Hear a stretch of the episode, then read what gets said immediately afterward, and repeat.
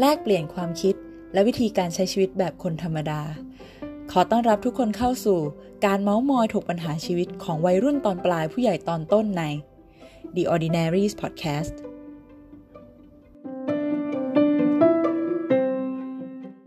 สวัสดีค่ะ เข้าสวยนะคะ รัตตินาวุฒิพันธชัย ปกติแล้วนะคะ เพื่อนๆที่เข้าสวยชวนมาพูดคุยกันเนี่ย ก็จะเป็นเด็กสายวิทย์ซะส่วนใหญ่นะคะ ก็จะเป็นเด็กวิศวะเยอะสักนิดนึง แต่วันนี้นะคะเราจะชวนเพื่อนสายอาร์ตมาคุยกันบ้างค่ะ แขกรับเชิญของเราในวันนี้นะคะ คือโบค่ะโบเรียนจบปริญญาโทนะคะ ด้านกราฟิกดีไซน์จาก UCA หรือว่า University for the Creative Arts นะคะ ที่ประเทศอังกฤษ แล้วก็มีพื้นฐานปริญญาตรีด้านสื่อนะคะ จากคณะวารสารศาสตร์ ภาคอินเตอร์นะคะ มหาวิทยาลัยธรรมศาสตร์ จึงทำให้โบเนี่ยมีความสนใจในการสื่อสารประเด็นสังคมค่ะ เราเลยจะชวนโบมาพูดคุยกันเกี่ยวกับโปรเจกต์จบของโบนะคะ ตอนปริญญาโทหรือที่เรียกกันว่า dissertation dissertation ของโบนะคะ เกี่ยวกับเรื่องของแบรนด์แล้วก็การแต่งตัวค่ะ เรื่องของแบรนด์และการแต่งตัวเนี่ยเป็นประเด็นสังคมได้ยังไง แล้วจุดเริ่มต้นที่ทำให้โบสนใจในเรื่องนี้คืออะไร เราลองไปฟังแนวคิดแล้วก็เรื่องราวของโบกันเลยค่ะ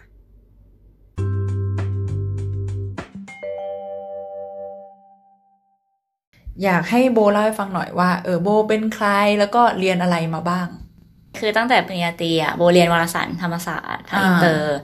ที่เรียนอันเนี้ยก็เพราะว่าแบบเออตอนนั้นรู้สึกว่าเออเหนื่อยกับระบบการเรียนมาเยอะ รู้สึกว่าเฮ้ยคณะนี้มันน่าจะง่ายสำหรับเราหรือเปล่าเราก็เลยแบบ โอเค เอาเนี้ยแหละ ไม่ได้คิดอะไรเยอะ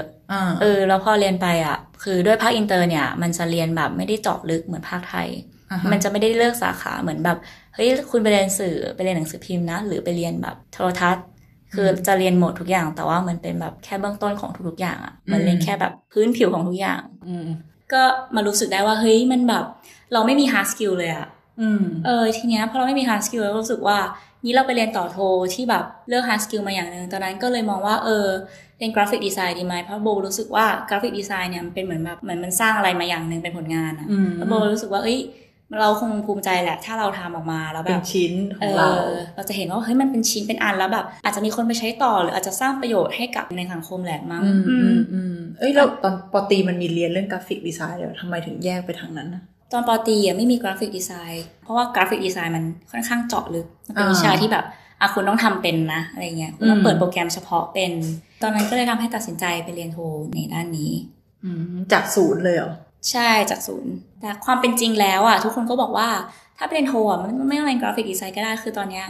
คุณเปิด YouTube เปิดอะไรเงี้ย คือมันก็มีคอร์สที่แบบ เออก็ทำได้ คือเหมือนแบบคุณจะcertificate ที่จบโทกราฟิกดีไซน์ทำไม แต่ตอนนั้นเรายังไม่ได้พร้อมที่จะทำงานอยากหาประสบการณ์ คือไม่ได้มองแค่การเรียนโทคือแบบไปเอาใบโทกลับมา แต่รู้สึกว่า เฮ้ยเรียนโทมันคือเปิดโลกอย่างหนึ่งเลยนะ มันคือแบบ เราไปใช้ชีวิตคนเดียวใช่ป่ะเราไปเจอบุคคลเชื้อชาติที่เราไม่เคยเจอ ไปอยู่อีกทวีปหนึ่งที่แบบไม่ได้เป็นเอเชียอะไรเงี้ยเราก็อยากรู้ว่าเฮ้ยวัฒนธรรมที่นู่นนิสัยเขาเป็นยังไง คือด้วยเป็นคนที่แบบ open อยู่แล้วก็อยากรู้แบบหลาย ๆ อย่างอะโบไม่ได้แบบปิดกั้นว่าแบบเราอยากอยู่แค่ที่บ้าน comfort zone อะไรเงี้ยก็รู้สึกว่า เออก็เกิดมาแล้วก็ไปให้หมดลองดูอะไรเงี้ยแล้วเป็นไงบ้างไปเรียนที่นู่นได้ความโอเพนดังหวังไหม คือได้ความโอเพนตรงเนี้ยมันไม่ได้ได้ความโอเพนมาจากแบบแค่ที่เรียนอะคือเราสามารถหาความโอเพนหา culture ใหม่ๆ ได้ทุกที่ โอเค ที่มหาลัยอาจจะเป็นแบบความรู้หลักนั่นแหละ แต่ว่าตอนที่รู้สึกว่าตัวเองแบบเฮ้ยรับรู้ว่าแบบมันมีวัฒนธรรมแบบนี้ มันมี mindset แบบนี้ คือตอนที่เราได้ใช้ชีวิตจริง ๆ ไปอยู่กับเพื่อนออกไปข้างนอกไป เดินห้างไปนั่งในสวนสาธารณะอะไรเงี้ยเราก็จะแบบสามารถสังเกตคนทุกอย่างได้จากทุกที่อย่างที่บอกไงว่าแบบเออไปเรียนโทมันไม่ใช่แค่แบบไปเอาใบโททีเนี้ยตอนนั้นอะมันจะมีแบบการทำ dissertation dissertation ตรงเนี้ยคือเหมือนแบบเป็นโปรเจกต์จบของปริญญาโทใช่ที่ทุกคนต้องทำทีเนี้ยเขาก็อยากให้เด็กทุกคนอะไป research มาแบบเยอะๆ คือการเรียนโทเนี่ยเขาจะเน้น research เขาจะไม่เน้นแบบว่าทำงาน artwork artwork แล้วส่ง artwork แล้วส่ง คือเหมือนเขาจะให้เราถอยไปมองชีวิตว่า ตัวเราเองอะสนใจอะไรบ้างในชีวิตมองกว้างๆไปก่อนเลย พอเราสนใจเรื่องไหนอะ supervisor จะเป็นคน narrow ให้มันเล็กลงให้ เขาจะโยนคำถามมากว้างมากเช่นแบบปกติชอบอะไรอะ วันๆคิดดูอะไร พอเขาจับเราได้แล้วว่าเราเป็นอย่างนี้ สนใจเรื่องแบบ เอ้ย สังคมวัฒนธรรมอะไรเงี้ยเขาก็จะเริ่มแบบ เอ้ย ลองดูเรื่องนี้ดูไหมก็น่าสนใจ เขาก็จะค่อยๆ shape เราให้แบบมี topic ที่จะมาทำได้อะไรเงี้ยอืมตอนนั้นโบก็ยังอินเรื่องสื่อไงว่าแบบ เฮ้ยทำอันนี้แล้วมันอิมแพ t ให้คนเปลี่ยนไมเซ็ต คืออย่างตอนตีสิปอตีทำพวกเรื่องแบบรณรงค์ให้แบบไม่เหยียดเพศที่สามอ่าเป็นการถ่ายรูปคนที่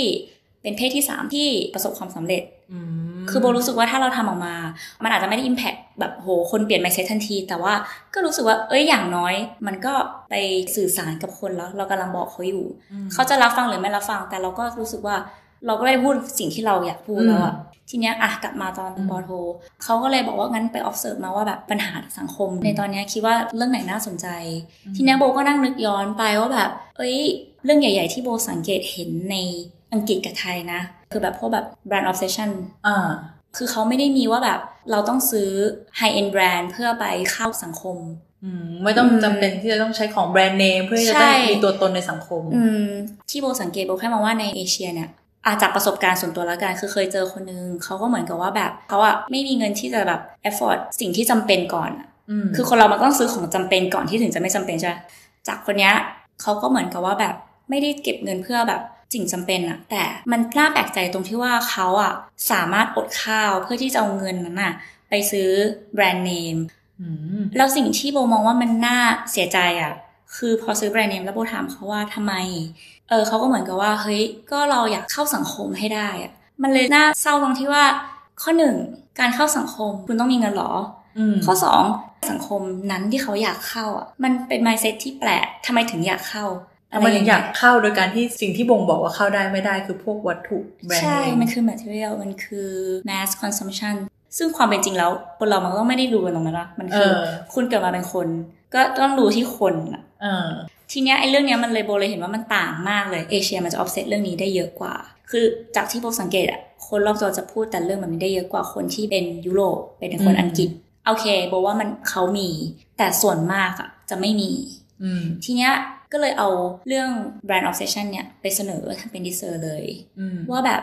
การที่เราจะซื้ออะไรมาใส่อะ คือคุณซื้อแบรนด์เนมได้อืมแต่อยากให้คุณอะมีความสุข แล้วพอคุณใส่อะคุณมองกระจกแล้วคุณรู้สึกว่าเนี่ย reflect มาเป็นเรา สมมติโบซื้อชาแนลมาวันนี้ ความสุขก็คือซื้อชาแนลเพราะว่าฉันชอบสไตล์มันฉันใส่แล้วฉันรู้สึกว่าแบบ ฉันเข้ากับเสื้อสีนี้จังเลยหรือแบบสไตล์นี้ สมมติว่าโบเป็นแบบแนวร็อกอ่า ซื้อแบบชาแนลแบบเฮ้ยมีหมุดมีร็อกอะไรเงี้ยอ่าก็รู้สึกว่าเฮ้ยมัน reflect ความเป็นฉันมีความสุขแล้วอืมตรงเนี้ยโบว่าสำหรับโบอะโอเค มันเป็นความสุขที่ได้สวมใส่ที่เห็นตัวเองใช่ผ่านเสื้อผ้าผ่านใช่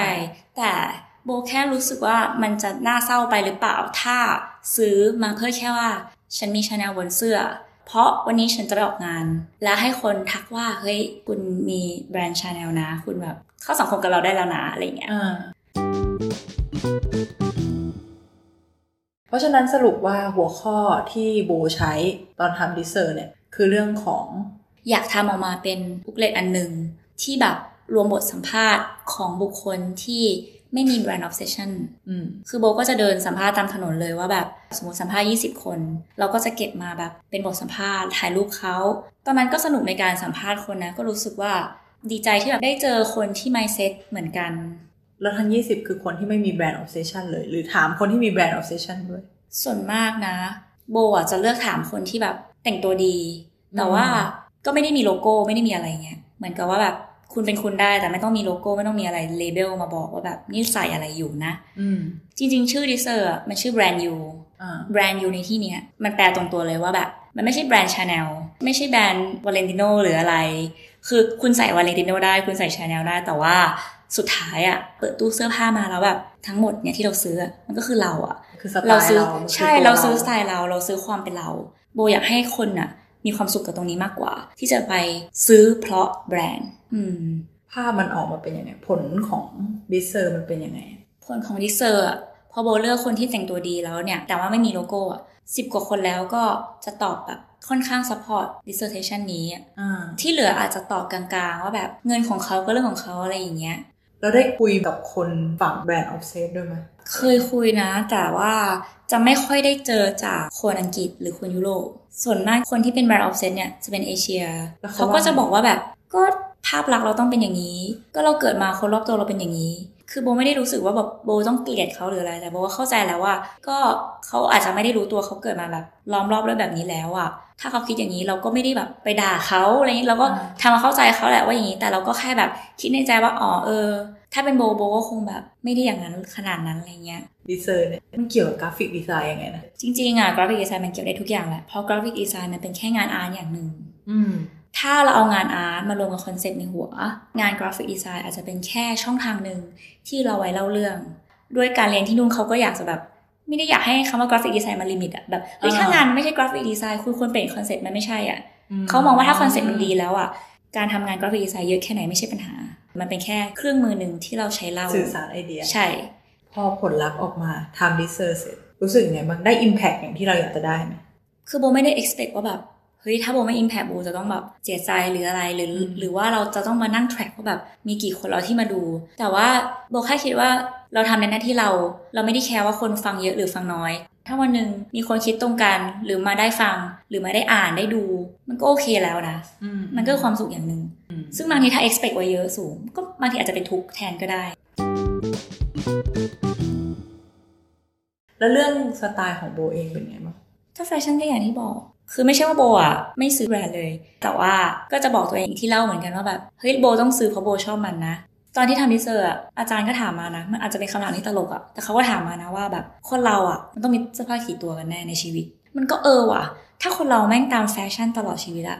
แบบรุ่นนี้ออกแล้ว รุ่นนี้ออกแล้วอืมแล้วโบรู้สึกว่ามันเหนื่อยนะกับการวิ่งตามแล้ว มันไม่สามารถใส่ได้หมดหรอก แบเอบออย่างน้อยวันหนึงอะอาจจะต้องขายทิ้ง ไม่ขายก็เก็บไว้ เก็บไว้ก็ลบบ้านอืมแล้วโบก็รู้สึกว่าการที่เรามีน้อยอะมันคือการมีมากมันคือเป็นคำวลีที่เขาชอบพูดกันอะ less is more less is a new more อะไรเงี้ยอ่ถ้าเราซื้อน้อย ซื้อเพราะความสุขจริง ซื้อเพราะเป็นเรา เรามีน้อย อะ เท่ากับว่าเงินเก็บเรามากขึ้น เราเอาเงินเก็บไปใช้ความจำเป็นมากขึ้น เรามีความสุขกับชีวิตมากขึ้น โบก็ยังเชื่อในความที่แบบ less is a new more อยู่ ในชีวิตของโบอะอาจจะเป็นตอนเด็กหรือตอนโตก็แล้วแต่นะ เคยพยายามทำอะไรบางอย่าง เพื่อเข้าสังคมเพื่อแบบได้รับ social validation ไหมโบว่าโบก็ต้องเคยมีการแบบอยากได้ social acceptance ก็เหมือนแบบวัยรุ่นทั่วไปอะเออเช่นเราก็เช่นต้องมีบ้าง ถ้าตอนเรียนแบบประถมมัธยมตอนนั้นอืมเป็นเทรนด์นี้ เรารู้สึกว่าถ้าเราอยาก fit in อะเราก็ต้องมีสิ่งนี้ เช่นแบบเสื้อผ้าอย่างเงี้ย เอ้ยแบรนด์นี้ตอนนี้ฮิตอะไปซื้อบ้าง เรื่องแบรนด์ obsession ตัวเองก็เป็นเหรอตอนนั้นใช่ คือณวันเนี้ยที่พูดอะคือไม่ได้เกลียดหรืออะไรนะ เพราะโบเข้าใจไงอ่าโบเข้าใจสองฝั่งดีแล้วเข้าใจฝั่งที่เป็น brand obsession เพราะเราก็คือแบบอาจจะมีเคยมีบ้างแต่ไม่ได้แบบเข้มข้นร้อยเปอร์เซ็นต์อ่าแล้วก็เข้าใจฝั่งที่ไม่ offset เพราะตอนนี้โบก็เป็นไม่ offset ขนาดนั้น อืมมันเกิดขึ้นได้ไงว่าแบบไอจุดที่ว่าอยู่ดีๆมาเข้าใจว่าโบว่าจุดที่ทำให้เปลี่ยนให้โบเข้าใจอะคือตอนไปเรียนอังกฤษแหละเออเพราะโบรู้สึกว่าคนที่เนี่ย เขาไม่ได้แคร์คุณเลยเว้ยว่าคุณอะจะใส่อะไร คุณจะใส่ทั้งตัวแบบเจ็ดล้านเออคุณจะขับแบบโรลส์รอยมาจอดข้างทาง แล้วบอกว่าพ่อคุณเป็นตำรวจที่ใหญ่มาก คนที่นู่นเขาไม่ได้สนใจ แล้วเขามองว่าเป็นเรื่องที่น่าอายมากที่คุณทำตัวแบบนี้ ตอนที่นี่ไม่มีใครสนใจคุณอะเอออ่า เขาไม่ได้สนใจว่าอำนาจเงินทองมันไปแบบขนาดนั้นได้จะแต่คือไปโบก็ไม่รู้ไงว่าในประเทศนั้นอะคืออาจจะมียุโรปที่แคร์แต่ว่าจากที่โบเจออะ99%คนรอบตัวเขาไม่ได้แคร์ แล้วจากที่สังเกตอะคน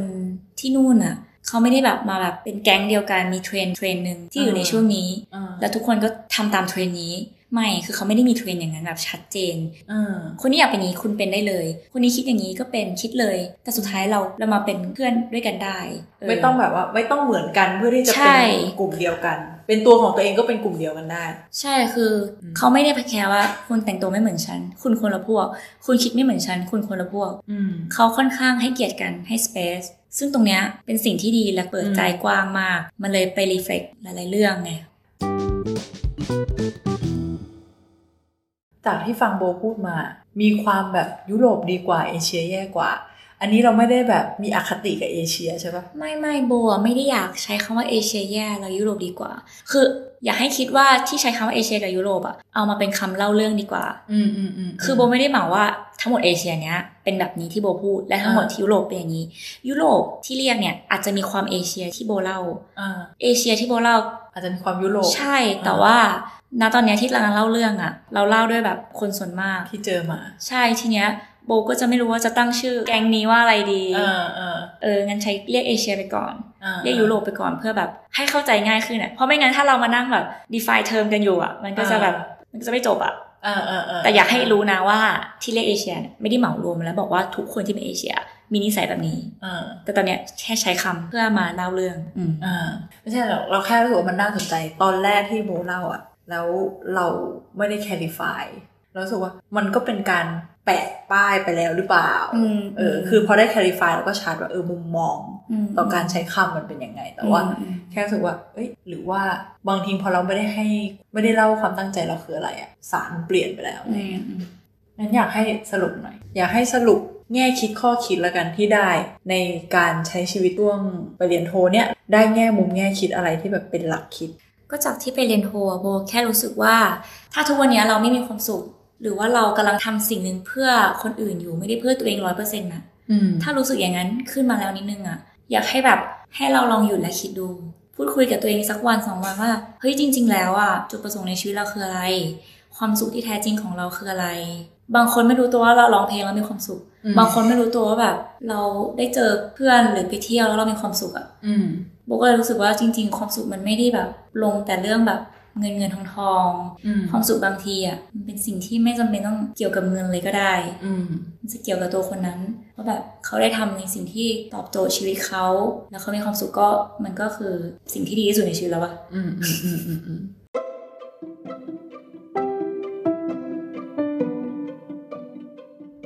เป็นยังไงกันบ้างคะ กับเรื่องราวของ dissertation ของโบ ได้แง่คิดอะไรกันไปบ้างคะ ประเด็นที่เข้าสวยสนใจนะคะก็คือเรื่องของการต้องการการยอมรับจากสังคมค่ะ นอกจากเสื้อผ้าแล้วก็ของแบรนด์เนมแล้วเนี่ยมีอะไรอีกบ้างที่เราทำเพราะต้องการการยอมรับจากสังคมคะบางครั้งนะคะอาจจะเป็นเรื่องของคำพูดนะคะที่เราพยายามใช้ศัพท์เหมือนๆกัน หรือว่าแสดงความคิดเห็นไปในทางเดียวกันนะคะ รืออาจจะเป็นการกระทำที่เราพยายามทำอะไรเหมือนๆกัน ปรับความชอบหรือว่างานอดิเรกให้เหมือนกับคนอื่นนะคะ หรืออาจจะเป็นเรื่องของคาแรคเตอร์บางอย่างที่เราพยายามสร้างขึ้นมา ให้เป็นที่สนใจของคนในสังคมนั้นๆนะคะทางทางที่จริงๆแล้วเนี่ยมันไม่ได้เป็นตัวของเราเลย ในช่วงจังหวะชีวิตหนึ่งนะคะ เราอาจจะเคยทำอะไรแบบนั้นอยู่บ้างแต่เมื่อเข้าสวยโตขึ้นมาเนี่ยก็ได้ลองสังเกตแล้วก็เรียนรู้แล้วว่า คนที่มีเสน่ห์น่าคบหาแล้วก็น่าชื่นชมมากที่สุดนะคะ คือคนที่เป็นตัวของตัวเองค่ะ ไม่จำเป็นที่จะต้องเป็นคนที่ดีเลิศเลอนะคะ หรือว่าเก่งไปซะทุกอย่าง แต่ว่าเขารู้จักตัวเอง ยอมรับตัวเองทั้งข้อดีแล้วก็ข้อด้อยนะคะ จริงใจกับตัวเองแล้วก็เชื่อในสิ่งที่ตัวเองทำจริง ๆนะคะ เขาก็สามารถที่จะ ดึงดูดเพื่อนฝูงเข้ามาหาตัวเขาได้นะคะ โดยที่ไม่ต้องพยายามปรุงแต่งตัวเองให้เป็นเหมือนคนอื่น แล้วผู้ฟังล่ะคะ ได้แง่คิดหรือมุมมองอะไรกันไปบ้าง สามารถแชร์แล้วก็คอมเมนต์ใต้ episode นี้กันได้เลยนะคะ ติดตามฟัง The Ordinaries Podcast ตอนใหม่ๆ ได้ทุกวันจันทร์ ทาง YouTube Spotify Apple Podcast Podbean แล้วก็ Castbox นะคะ หากชื่นชอบเนื้อหาที่เราคุยกันในพอดแคสต์นี้ ก็สามารถที่จะแชร์โพสต์ แล้วก็กด subscribe page Facebook The Ordinaries Podcast และกด subscribe YouTube Channel The Ordinaries Podcast กันได้เลยค่ะ หวังว่าผู้ฟังจะได้แง่คิดจากแขกรับเชิญคนธรรมดาของเราในวันนี้ ไปลองปรับใช้ให้เป็นแรงขับเคลื่อนในการลงมือทำสิ่งใหม่ ๆ กันดูนะคะสำหรับวันนี้ The Ordinaries Podcast ก็ต้องขอลาไปก่อน แล้วพบกันใหม่ในตอนหน้านะคะ สวัสดีค่ะ